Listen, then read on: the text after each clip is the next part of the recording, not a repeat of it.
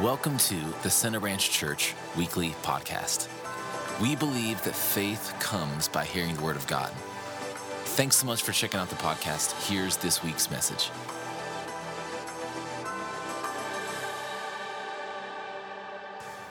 Well, we've been doing a series for a few weeks now. I believe this is the seventh week in this series that we're calling Hearing God Speak. And we're, we're taking time in this series because this is such an important thing for people to learn. that the children of God should know the voice of God. Amen. It shouldn't be some rare, mysterious thing that only, you know, uh, televangelists hear from God. God. God. wants to speak to all of his children. He, he, we said he doesn't have favorites, he does have intimates. He does have people who have learned to hear his voice. And that's, that's who we want to be.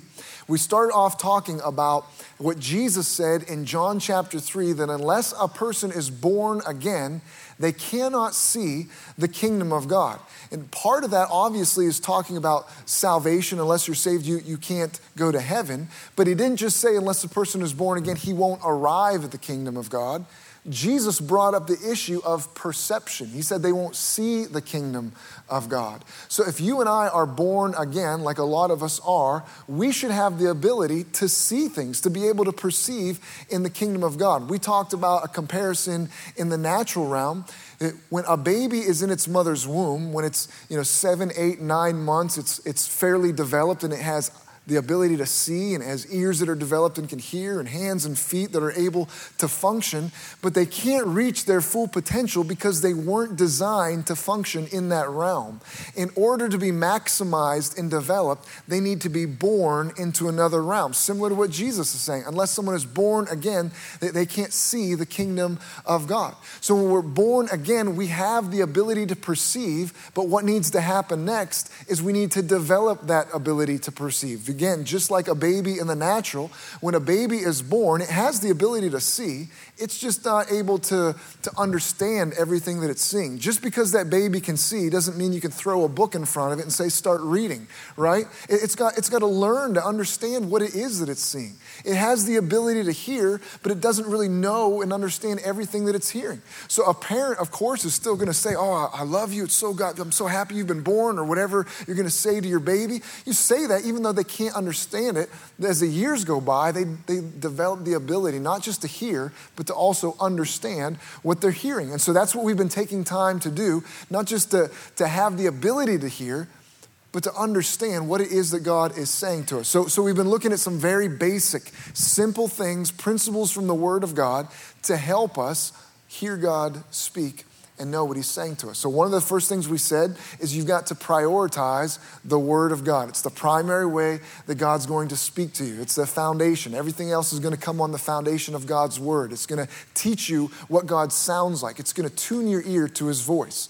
Then we talked about some ways to gain clarity. As you're, you're hearing God speak, how can I get clear on what He's saying? Or is that really God? What does He want me to do? We talked about two things to do to clarify. One was to purify, the other was to magnify. We said purity brings clarity. And if I want to clarify, I magnify. A couple of very easy things, simple, practical things I can do to gain clarity in my life. Then we talked about the importance of peace.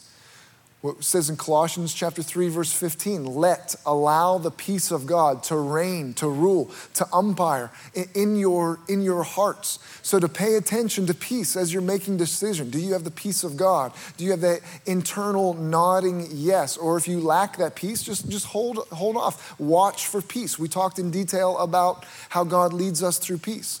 Then we took time to talk about two key characteristics we looked at an Old Testament example and a New Testament example of times where it says that God wasn't speaking in, in 1 Samuel chapter 3, where the word of God was rare, John chapter 2, where it says Jesus had not yet revealed his glory, two, two atmospheres where God was seemed to be not communicating, but something people did to draw the voice of God, to get God to speak. We saw the same two characteristics. It was a servant's heart, a willingness to serve, and a willingness to wait on the Lord. Both in 1 Samuel chapter 3 and in John chapter 2, where Jesus did his first miracle, those same two characteristics. And we said we need to develop that in our own lives, to have a servant's heart and a willingness to wait on the Lord, not to be in such a hurry, just to take time to wait, to wait on God with a servant's heart.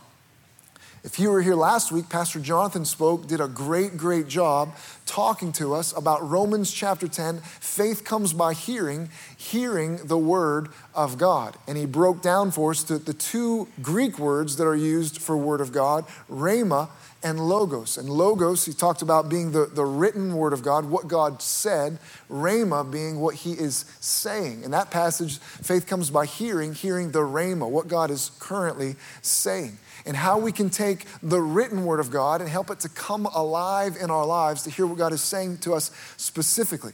He used a great analogy. I, I love what he said about comparing uncooked rice to cooked rice. Uncooked rice being logos, the cooked rice being the rhema. And how you need both. You can't have cooked rice without uncooked rice, but in order to fill your belly and get the nutrients and the energy, there's got to be a cooking process. You got to take that that rice and heat it up and allow it to soak and allow it to soften up so that you can absorb it and receive it. He compared that to taking the Word of God, not just taking a, a cold verse off of a page, but taking it and meditating on it, praying over it, just going over it, allowing God to speak. And that, that's what we need to do. Not just kind of flip coldly through a few pages of the Bible and start our day, but to take time to, to allow it to become rhema to us on, on a daily basis. You know, he said when we talked about waiting on the Lord, the idea he got in his mind was the idea of a waiter or a waitress at a restaurant. How they, they serve the people at the table. And that's, that was what he thought of being a waiter as we talk about waiting on the Lord. And I think there's a, a lot from that analogy we can learn from. And I want to kind of use that idea to bridge us to what we're going to talk about today. But before we do that, would you, would you pray with me one more time? Lord, we love you. Lord, there's nothing we can do without you. So I invite you to come and speak to us. Holy Spirit, come and move. Prepare our hearts to receive. Father, bless us with eyes to see and ears to hear. A spirit of revelation so we can know you. Father, I pray you bless us with a hunger, with a desire for you. That we wouldn't be content just to, to sit here and let the time pass, but we'd be engaged. We'd desire for you to speak to us. Hungry and thirsty for you, Lord. We thank you for it in Jesus' name. Amen. Okay, so the idea that we are waiters, we're waiting on the Lord, serving the Lord like a waiter at a restaurant. And in this analogy, I guess God would be the customer at, at, at, at the table. And we are waiting on Him. Now, you've been to restaurants before, and you know that sometimes you have a good waiter or a good waitress, and sometimes you have a waiter or a waitress that isn't so so good right they can make it a frustrating experience because a good waiter is going to be responsive they're going to take good care of you but sometimes sometimes they're, they're not as responsive maybe you've had that happen where you you want them to do certain things and you try to you try to signal to them right you you're not a jerk. You start off pretty subtle on the things that you want. Maybe you want a refill on your drink, and so you kind of, when they walk by, you're holding your drink up. Hopefully, they notice you know, that you're down to like a quarter of a cup. They, they go on by. Next time you kind of swirl it around so they can hear the ice cubes clinking. You just kind of subtly, you know, hopefully they pick up on it. That doesn't work, so you got to start doing like the straw noises, right? The, you know, and you have to become increasingly obnoxious with that sound. Hopefully, like, okay, this guy's out of a drink. Maybe I'll get him a refill. If that doesn't work, you, have got, hey, can I please have something? I'm dying of thirst here. Can I please get another drink? Hopefully that works. I've had it where I've even elevated it, you know, it slowly becomes less and less subtle to where you're like demanding a drink, where that hasn't even, I've gotten up and gone back in the, the kitchen to find where the drinks were myself. Like, I'll, I'll just do it myself, it's easier. But you start off subtle and you kind of become less, less subtle. So different things. Now, ideally, you, a good waiter or a waitress, you don't, you don't have to do the slurpy sounds. You don't have to get loud and obnoxious. That they're paying attention. They're sensitive. Like, hey, I, I went ahead and brought you another cup. I, they, they, you don't have to you don't have to demand things. They're sensitive to what's going on and they're already responding. That's the way the Lord wants us to wait on Him and the way that He wants to communicate with us as His, as his servants. He wants to speak to us gently, He wants to speak to us subtly and have us responding. In fact, that's what the, the Bible tells us. Turn your Bibles to Psalm 32. Psalm 32, we'll start reading in verse 8. Verse 8 says this The Lord says, I will guide you along the best pathway for your life. I will advise you and watch over you. We'll keep reading, but that is amazing. What a good God we have. He says, I'll guide you in the right path for your life, in the best path for your life. I'll advise you. I'll watch over you. That, that is amazing. Those are the very things we want, isn't it? That sometimes I don't know what's best in my life. I need someone to help me figure things out. And God says, That's exactly what I want to do. I want to make sure that you're making the best decisions when it comes to your marriage, your relationship, how to handle what's going on with your kids, with your finances, what the best step is for your career, what the next move is. In every situation, we have a God who wants to be involved in those situations. He says, I'll guide you in the best path for your life. You know, He's made us in a way that that's what we desire. You're made to want someone to speak into your situation. We talked about this earlier in this series, that we're wired that way. That's why people have tarot cards and psychic readings and all this, this nonsense, because you know I need, I need some outside source that knows more than I do to help me sort out my life and help me to make the right decisions. God says, I want to be that for you. Yes. What, what a good God. But listen to this next verse. So he says, I'll guide you in the best path the best pathway for your life. Verse 9 do not be like a senseless horse or mule that needs a, a bit and bridle to keep it under control. So God says, Listen, I want to guide you in the best path for your life. I want to advise you. I want to lead you and guide you. I want to watch over you. But if I'm going to do that, here's your part. Okay, I, I want to do that, but you need to make sure that you're not like a horse not like a mule that needs a, a piece of metal in its mouth and a, and a harness wrapped all around its head to, to get it to do what it needs to do. God doesn't want to have to yank and pull and twist and turn you. He doesn't want that to be the relationship. He wants to guide you, but you need to be sensitive to the way that He wants to guide you. It's, it's not like that. I'm not interested in jerking you around, yanking on you, and making you do things. It used to be that when we were on vacation, my, my kids, all they wanted to do was to go horseback riding. So we would save that. That was like the pinnacle of our vacation, that we'd take them to one of those places where they do the, the trail rides. You, you, sign up for a time. We want to go on a 45 minute ride. We want to go on an hour and a half ride, whatever it is. And so they gather you up with a bunch of strangers. They kind of eyeball you. I'm never sure exactly what they're looking for. They kind of look at you and they pair you with a horse. I, I don't know how they make those decisions. They look at you and they look at a horse, you're, you're with this one. I always get ones with stupid names like Daisy. Not that it's bad for a horse. I, I want, just like that's a, not a, that's, I want one like Tornado or, you know, I want some like aggressive, good cowboy horse name. You have some pansy horse name.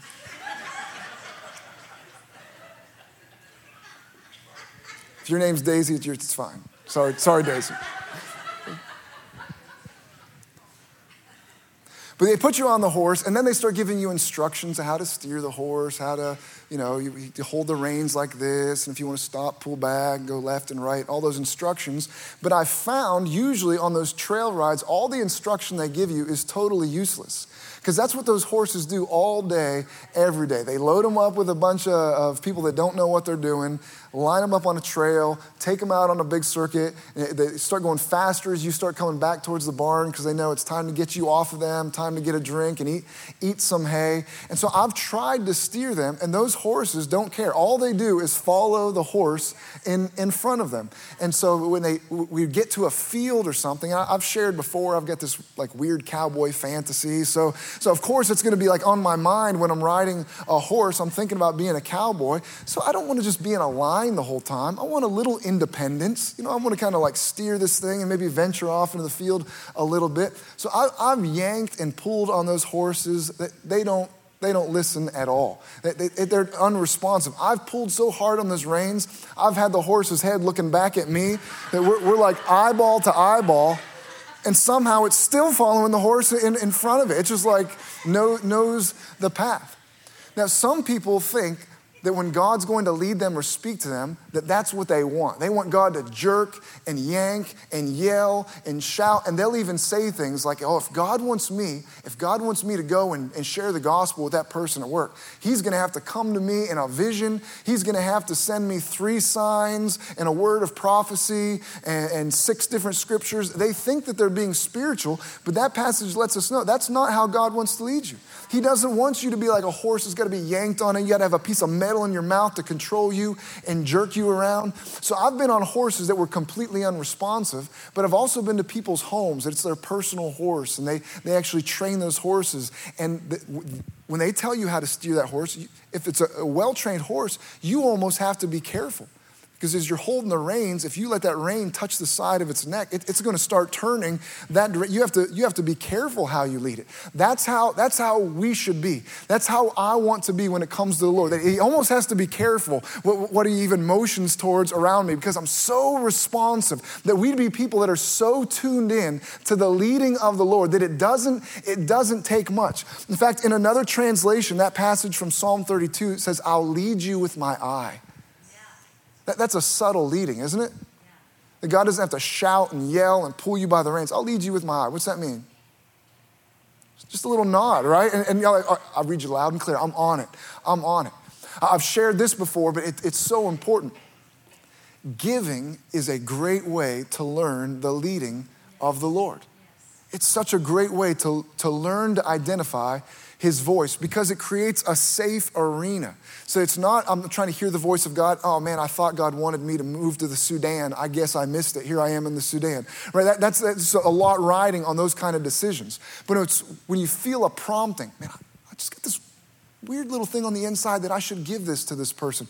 Just go ahead and obey it. And if you missed it, then worst case scenario, you just bless somebody. And you haven't really lost it. you have been kind to someone. It creates a safe arena. So I would encourage you to, to to pay attention to the gentle leading of the Lord and be quick to respond. Just be, if an idea pops in your spirit, man, just be quick to jump on it. And if God's got to pull you back a little bit, let him pull you back. But let him know, God, you've got someone here that if you even hint at something, I'm, I'm gonna, I'm gonna attack it. I'm gonna be so obedient. I want to be like rein trained, like a well trained horse. Amen? Turn your Bibles to Romans chapter 8. Romans chapter 8. So, again, giving is a great way to hear the voice of God, to learn to identify his voice. I've, I've given things to people that I felt like God was speaking to me, and sometimes afterwards I've realized that that was just my flesh. I, I missed it. But you know what? I blessed somebody. And I, have given things to other people that, it was, that helped me identify okay, no, I, that was God. I heard from God. I, I, just, I just knew afterwards. Sometimes you've got to do it to, to learn. Romans chapter 8, starting in verse 14 says, For as many as are led by the Spirit of God, these are the sons of God. For you did not receive the spirit of bondage again to fear, but you received the spirit of adoption by whom we cry out, Abba, Father. The Spirit Himself bears witness with our spirit that we are the children of God, and if children, then heirs, heirs of God, and joint heirs with Christ, if indeed we suffer with Him that we may also be glorified together. Now, there's, there's a lot in this passage that we can learn when it comes to being led by the Lord and hearing his voice. In this passage, it uses two different words that some translations translate them both children. I know the, the New Living translates them both children, but I read it, it translated one sons and one children. It's two different words in the Greek, and it's important to know the distinction. The one that's translated children is talking about we've received the spirit of adoption. We're children of God, we're offspring. We've been born into the kingdom of God. That, that word means like offspring, like a baby. But the word that's translated son means something different. It's not just offspring, it means someone like a disciple, someone who is becoming more like someone else, they, they resemble someone else. So, in the natural, we, we could go and look in the nursery right now and see a bunch of babies lined up in there, and you wouldn't be able, maybe necessarily, to know whose baby is whose because, you know, babies look like, they look like babies. I use Pastor Jonathan as an example. I didn't know him, I didn't know him when he was a baby, but I feel safe in assuming that he was, he was short. He was short at that time, probably. He was short, he was probably chubby. He was probably didn't have much hair. He's probably bald, right? Just like, like all babies. So at that point, he was his father's child. He was his father's offspring, using, using the words from this passage. But as time went on, at that point in time, he didn't look much like his father. He was his father's offspring, but if you, you know his, his father, his father's not short, his father's not chubby, his father's not bald. He's, not, he's none of those things. But as time has gone on, you spent much time around Pastor Jonathan and his dad, there is a resemblance. He, he looks like his dad. I've spent time around both of them. They have, they have similar mannerisms, they do things similar. So, as he became someone who actually is like his dad, that's when he became a son using, using these definitions. Are, are, you with me? So there is an offspring, and then there is a son who is like the father. So this says we become his children. Thank God we're his children. Thank God that we've been born into the kingdom of God. But we don't want to stay just offspring. We don't want to stay babies in the kingdom of God. We want to go on to maturity. We want to be more and more like the Father. Amen? Anyone want to be more and more like the Father? You just want to stay the same.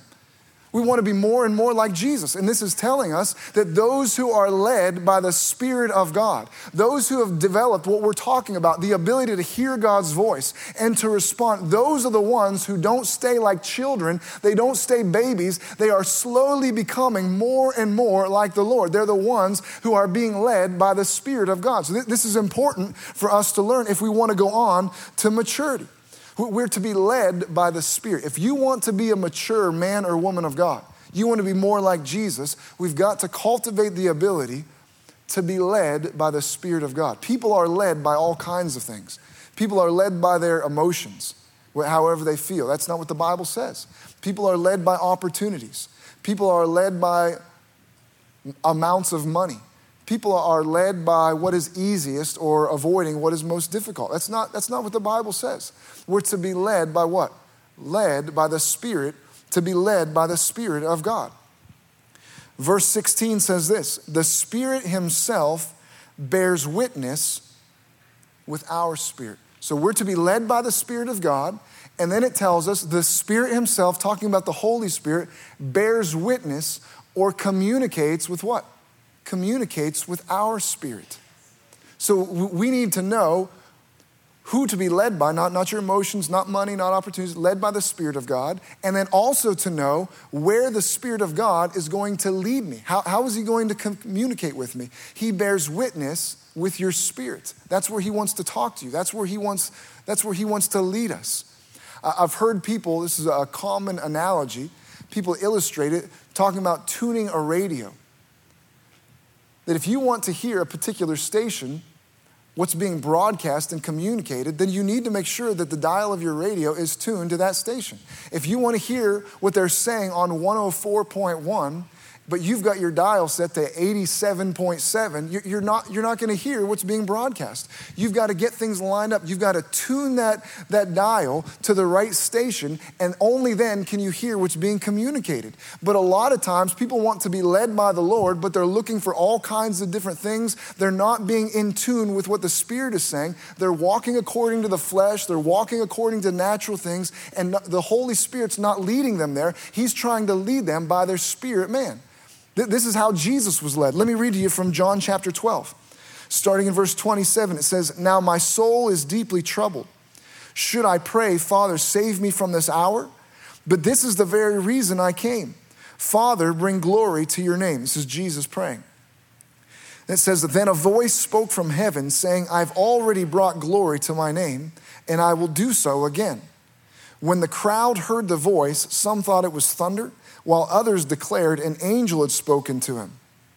Then Jesus told them, The voice was for your benefit, not mine. So, so Jesus has a crowd of people around. He, he's talking to them, and then he pauses. And when he pauses, a voice speaks from heaven. God speaks audibly so Jesus could hear, the whole crowd could hear this booming voice. Someone's like, man, that's like thunder. Said, no, that's not thunder. That's like angels speaking. Everybody, everybody heard it. And as they're marveling, it's interesting what Jesus says. Jesus says, it wasn't for my benefit. It didn't help me at all. I, I, I didn't need that. I didn't need an audible voice. Isn't it interesting that Jesus would say that? His Father speaks from heaven. That wasn't for me. Well, we know that Jesus heard from the Father. Jesus said, I don't do anything unless the Father speaks to me. I don't say anything unless the Father first tells me.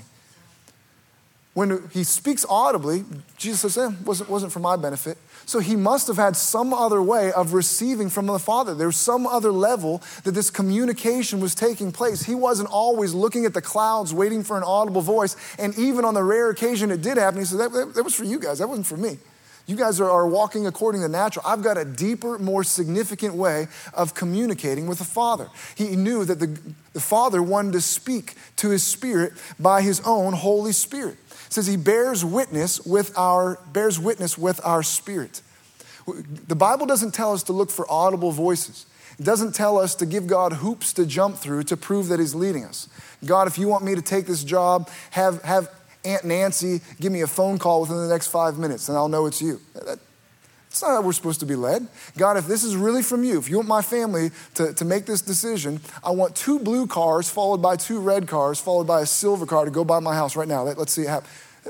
That's, that's not what the Bible says. We're to be led by the Holy Spirit, and He bears witness not with vehicles or phone calls or, or weird happenstances and coincidence. He bears witness with our spirit. So if that's where He's going to communicate, we, we've got to tune in our ear, incline our ear to hear at that level and not look at, oh, I got, I got goosebumps. I knew it was the Lord. My hair was laying perfect that day. I knew it had to be, to be God. No, He wants to bear witness with, with your spirit, man. So let, let me give you just a, a couple of key ways to become more aware of your spirit man. Because if that's where he's going to speak, that's where you need to listen. But some people just don't, I mean, what's the difference? My spirit man, my natural man, I, I don't, it, it's all the same to me. Let me use a couple of ways in the natural and draw understanding from that. How can we become more aware of, of our spirit man? One way to become more aware of your spirit is to feed your spirit. Feed your spirit, just like in the natural. Right, right before service this morning, somebody told me that there was an event in town yesterday where they had a hot dog eating contest. And the winner of the hot dog eating contest ate 23 hot dogs in 10 minutes. Do you think that person was aware of their stomach after they ate 23 hot dogs? You think that probably painfully aware? I mean, probably split that thing wide open. They're probably still aware of it because they fed it. You've experienced, well, hopefully not the same thing. You've experienced something, something similar when you've eaten a full meal, Thanksgiving, sometime where you just like overindulge and you lean back and you put both hands on your stomach. You are aware of your stomach. Why? Because you've spent so much time feeding it. If you want to become aware of your spirit, man, you need to spend time feeding yourself spiritually. Again, spend time in the Word of God and, and fill yourself with God, gorge yourself with the Word of God. You'll become aware of yourself spiritually. Spend time listening to anointed teaching, not, not just sports talk radio or, or news or, or whatever. Spend time listening to things that are going to feed your spirit man. Find some good podcasts to listen to. Find things that will feed you spiritually. It'll help you to become more aware of your spirit man. A second thing you can do just like in the natural, you, you need to become active spiritually, and it'll help you become more aware of yourself spiritually. Again, just like in the natural, you want to become aware of something, you need to, to use it. I'll pick on Pastor Jonathan again. Last week, we talked him into doing a workout with us. He went to the gym last Monday, did a workout. Every day since then, I've gotten a report of how his body still hurts, just this morning. Tri, it was triceps this morning. His triceps still, still feeling it. Do you know why he's so aware of every little muscle that he used?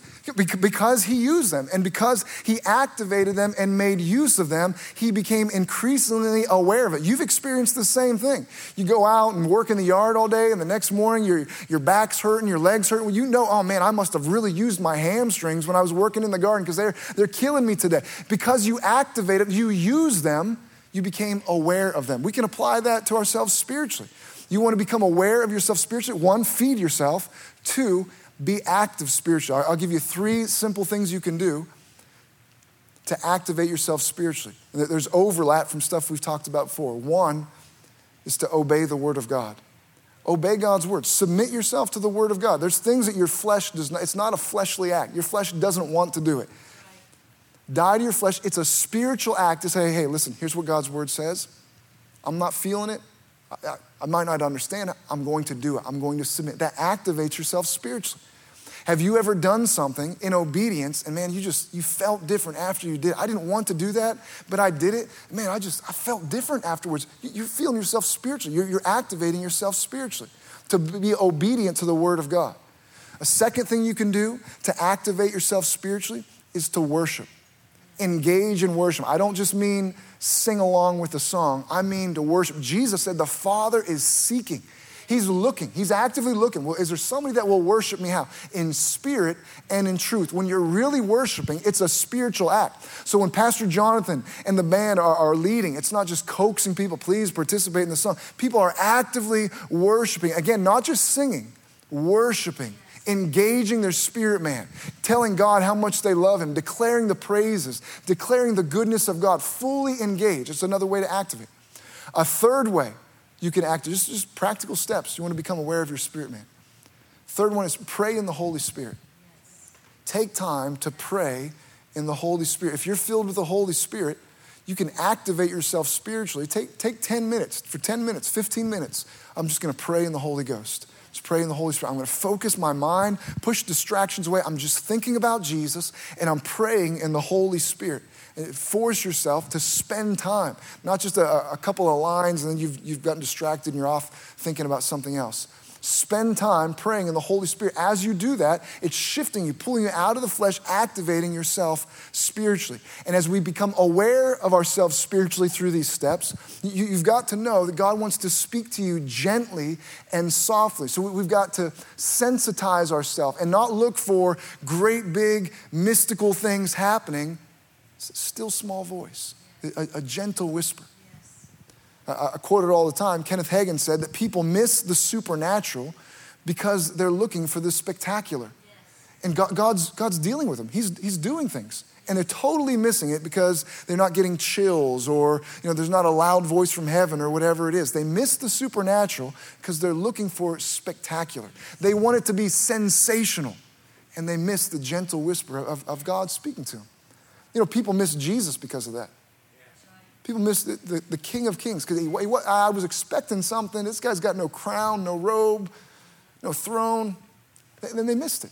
We, we don't want to miss the leading of the Holy Spirit. Let me, let me read you from Matthew chapter 10, verse 27. Jesus said, What I tell you in the dark, speak in the daylight.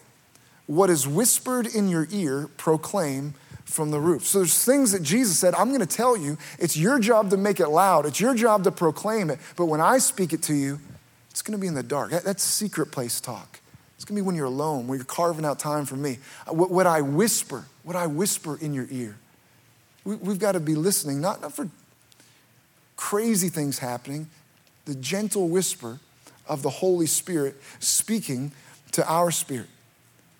Remember, remember that horse being led. He doesn't want us to be rein and bit yanking on our head. Just that gentle rein, rein trained. Just the gentle touching of the neck, and we're obedient, responsive.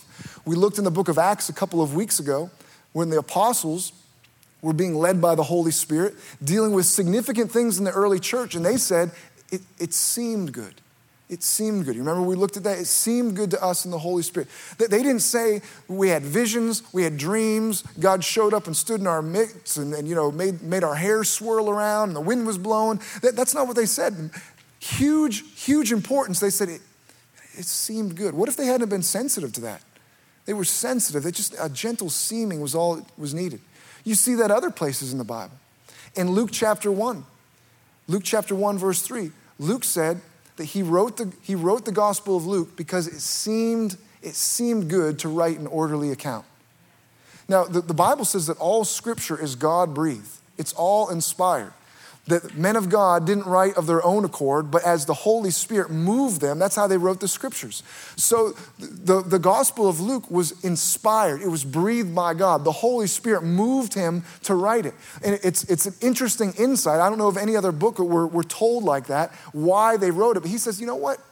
It, just, it, seemed, it seemed like I ought to write an orderly account. He was being sensitive. That's all that it took for him to walk in the plan that God had for him and to walk in obedience. He, he didn't need to be jerked around with a bit and a bridle, just a, a gentle seeming on the inside. It's what, what the Lord was whispering to him. He was sensitive to it. Let me read you from 1 Kings chapter 19. We see the same thing with Elijah, God speaking to Elijah, 1 Kings 19, starting in verse 11. Then he said, This is God speaking, Go out and stand on the mountain before the Lord. And behold, the Lord passed by, and a great and strong wind tore into the mountain and broke the rocks in pieces before the Lord. But the Lord was not in the wind. And after the wind, an earthquake, but the Lord was not in the earthquake. And after the earthquake, a fire, but the Lord was not in the fire. And after the fire, a still small voice. God begins to, God begins to speak to him. Now, if you know the story of what's going on with Elijah and how he's doubting what God is doing, God is using this series of events to, to help him learn. It doesn't have to be dramatic, for God to still be working. And just because you're not seeing obvious things happening, you think you're the only one still serving the Lord. Listen, God is still working. So he's, he's teaching Elijah a lesson, but there's also a lesson that we can learn when it comes to the way that God speaks. Some of us, unless it's the, the wind tearing the mountain apart or the earthquake causing the, causing the rocks to roll around, we would dismiss it. It, it must not be, it must not be God dealing with me. But it says in that the still small voice. That, that can be translated as the delicate whispering voice, delicate whispering voice. God wasn't in those other things, but He chose to communicate through that still small, that gentle whispering voice. God wants to be able to communicate with us with a whisper, gentle, soft. Why? Because it means He has your attention. God values closeness. God wants to be close to you. And when you're close to someone, you can communicate with a whisper. So there's a couple different kinds of closeness. One, one is proximity. God wants to be close to you. You are, you are close to Him so He can speak to you in a whisper. When, when my wife and I are laying in bed and she wants to say something to me, because of our proximity, she can speak. She doesn't have to speak loud. She doesn't have to shout at me, right? We're close. She can use a soft voice and say something romantic. Like, Stop snoring. Move over. Although I'm open to other things if you want to mix it up sometime.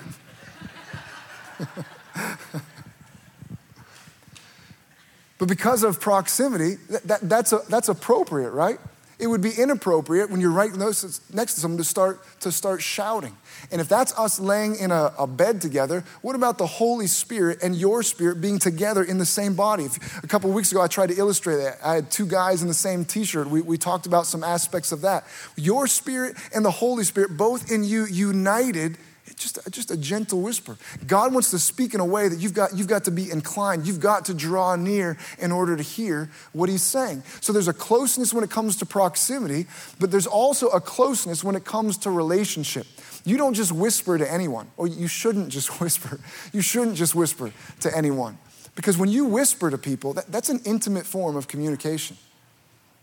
When you see people whispering, you, you can make assumptions about the relationship just when you see them whispering. If you go out in the lobby afterwards, people are milling around, and you see me off in the corner of the lobby with a woman who's not one of my daughters or my wife, and you see me whispering, and she whispers to me, and I whisper back, that's gonna be a red flag, right? You might not know what we're saying. I might be saying, hey, get out of here, nobody likes you. But when you see us whispering, when you see us whispering, you're going to make assumptions like, man, that, that that's too close. That, I, don't, I don't like it. It's not going to sit well with you, and rightly so. Because that kind of communication, it communicates. We're, we're, there's, a close, there's a close relationship. It's an intimate way of talking to someone.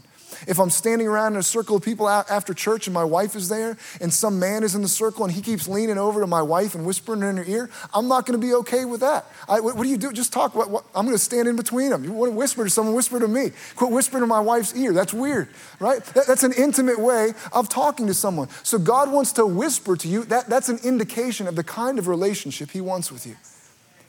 He wants you close. Proximity wise, He wants an intimacy with you. He wants close fellowship where he, he can speak soft and gentle. Not because he's lazy and wants to make it difficult, he, he wants to be close to you. A, a, gentle, still, soft voice. Turn to Matthew chapter 11. We'll just read a couple more verses, then we'll take some time to pray.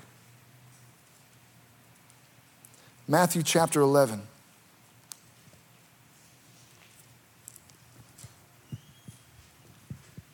I'll start reading in verse 25.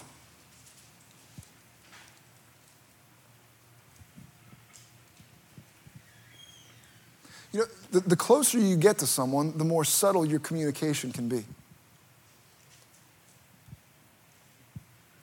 If you've got someone that you're, you're close with, especially if you're married, that's a good example of the relationship God wants with you, you, you can just give each other a, a glance. And you, I mean, you've said a lot with just a look, right? You can be hanging out at someone's house, your spouse gives you a certain look, you know, hey, get your stuff, gather up the kids. It's time to leave. We should have left 15 minutes ago. I'm tired. I want out. All of that in just a, right? God wants that kind of closeness. You don't have to spell stuff out. It, it's just an intimate way of communicating. It's just a, a gentle subtleness, and you're, you're on it. It's the kind of relationship he, he wants with us. Matthew chapter 11, starting in verse 25, it says, At that time, Jesus answered and said, I thank you, Father, Lord of heaven and earth, that you have hidden these things from the wise and prudent and have revealed them to babes. Even so, Father, for so it seemed good to you in your sight. All things have been delivered to me by my Father, and no one knows the Son except the Father, nor does anyone know the Father except the Son, and the one to whom the Son will reveal him. Come to me, all you who labor and are heavy laden, and I will give you rest. Take my yoke upon you and learn from me, for I am gentle and lowly in heart, and you will find rest for your souls, for my yoke is easy and my burden is light. Now, that, that passage, those last couple verses, are really familiar to a lot of us. It's a very well known passage of Scripture. All you who are weary, heavy laden, all you who labor, come to me and I'll give you rest. Just a beautiful passage of scripture. A lot of times it's used at, at an altar call and invite people into relationship with the Lord, and, and rightly so. I've used it that way before, I'll use it that way again. But when we look in context, the, the verses preceding that, what, what, what is the subject matter? What is Jesus talking about? Well, in part, he's talking about revelation. He's talking about revealing things to people, making things, making things know. I thank you, Father, Lord of heaven and earth, that you've hidden these things from the wise and prudent and have revealed them. Revelation, revealed them to babes. Verse 27. Nor does anyone know the Father except the Son, and the one to whom the Son wills to reveal him. So we're, we're talking about receiving revelation. God's speaking to people in ways that they understand, that they can know something that they didn't know before, but now because He's revealed it, they're able to see it. So that, that's the context. We're dealing with revelation. And in that context, He then says, if, you, if, you, if you're labor, you're heavy laden, you're wearing yourself out, you know what you can do? You can come to me. Come to me, I'll give you rest. It doesn't have to be hard. You're, you're trying to figure things out on your own. You're wearing yourself out, trying to do what's best, trying to manage your family, trying to orchestrate your life in the best way that you know, but you, you're wearing yourself out. You're putting that stress and that burden on you, trying to get revelation in your own cleverness, in your own intellect. You, you can't do it. So instead, why don't you come to me? Come to me and find rest. He says, Come and learn from me. Jesus wants you to learn, he, want, he wants to teach you, He wants to guide you. We read it before in Psalm 32. I, want to lead you in the path that is best, in the best pathway for your life. I want to advise you, I want to watch over you. There's a lot here. Let me just pull one thing out. Verse 28 Come to me, all you who labor and are heavy laden, I'll give you rest. Take my yoke upon you and learn from me, for I am gentle and lowly in heart. So, this is the invitation. You, you don't have to figure things out, you don't have to strive on your own. It's, it's pointless anyway. You, you can come to me, I'll give you rest, take my yoke upon you, and learn from me. And then Jesus starts to give us some insight and learning from him. Okay, you can come to me and you can you can learn from me, he says. Now, if you're going to learn from me, here's some things you should know. He starts to explain, you come and learn from me. I'm I'm I'm gentle. I'm gentle. He's he's giving us insight. If you want to learn from Jesus, I do want you to lead me. I, I, I want revelation from you. I want to know you're leading. Okay, here's what you need to know. He says, I'm, I'm gentle and I'm lowly in heart. You need to know the way that your instructor is going to communicate. Listen to what it says about a way that lowly in heart can be translated. It says that it may, I copied this right out of a lexicon, may be expressed as speaking only soft words or without shouting at others. Jesus, I do want to learn from you. I want you to lead me and guide me. I want your yoke. He says, okay, come and learn from me. I'm gentle. I'm gentle. And I'm lowly. It means I, I speak only with soft words. I'm not looking to shout. I'm not looking to shout. If we want to be led by the Lord, we've got to be sensitive. He wants to whisper. He's, he's gentle. He uses soft soft words, which means we've got to push distractions out of our life. We've got to be careful to keep our hearts tender and sensitive. We've got to maintain closeness, closeness in proximity. I can't wander far away and still hear a whisper. I've got to maintain closeness in relationship so it's still appropriate for us to, us to whisper because we're intimate with one another.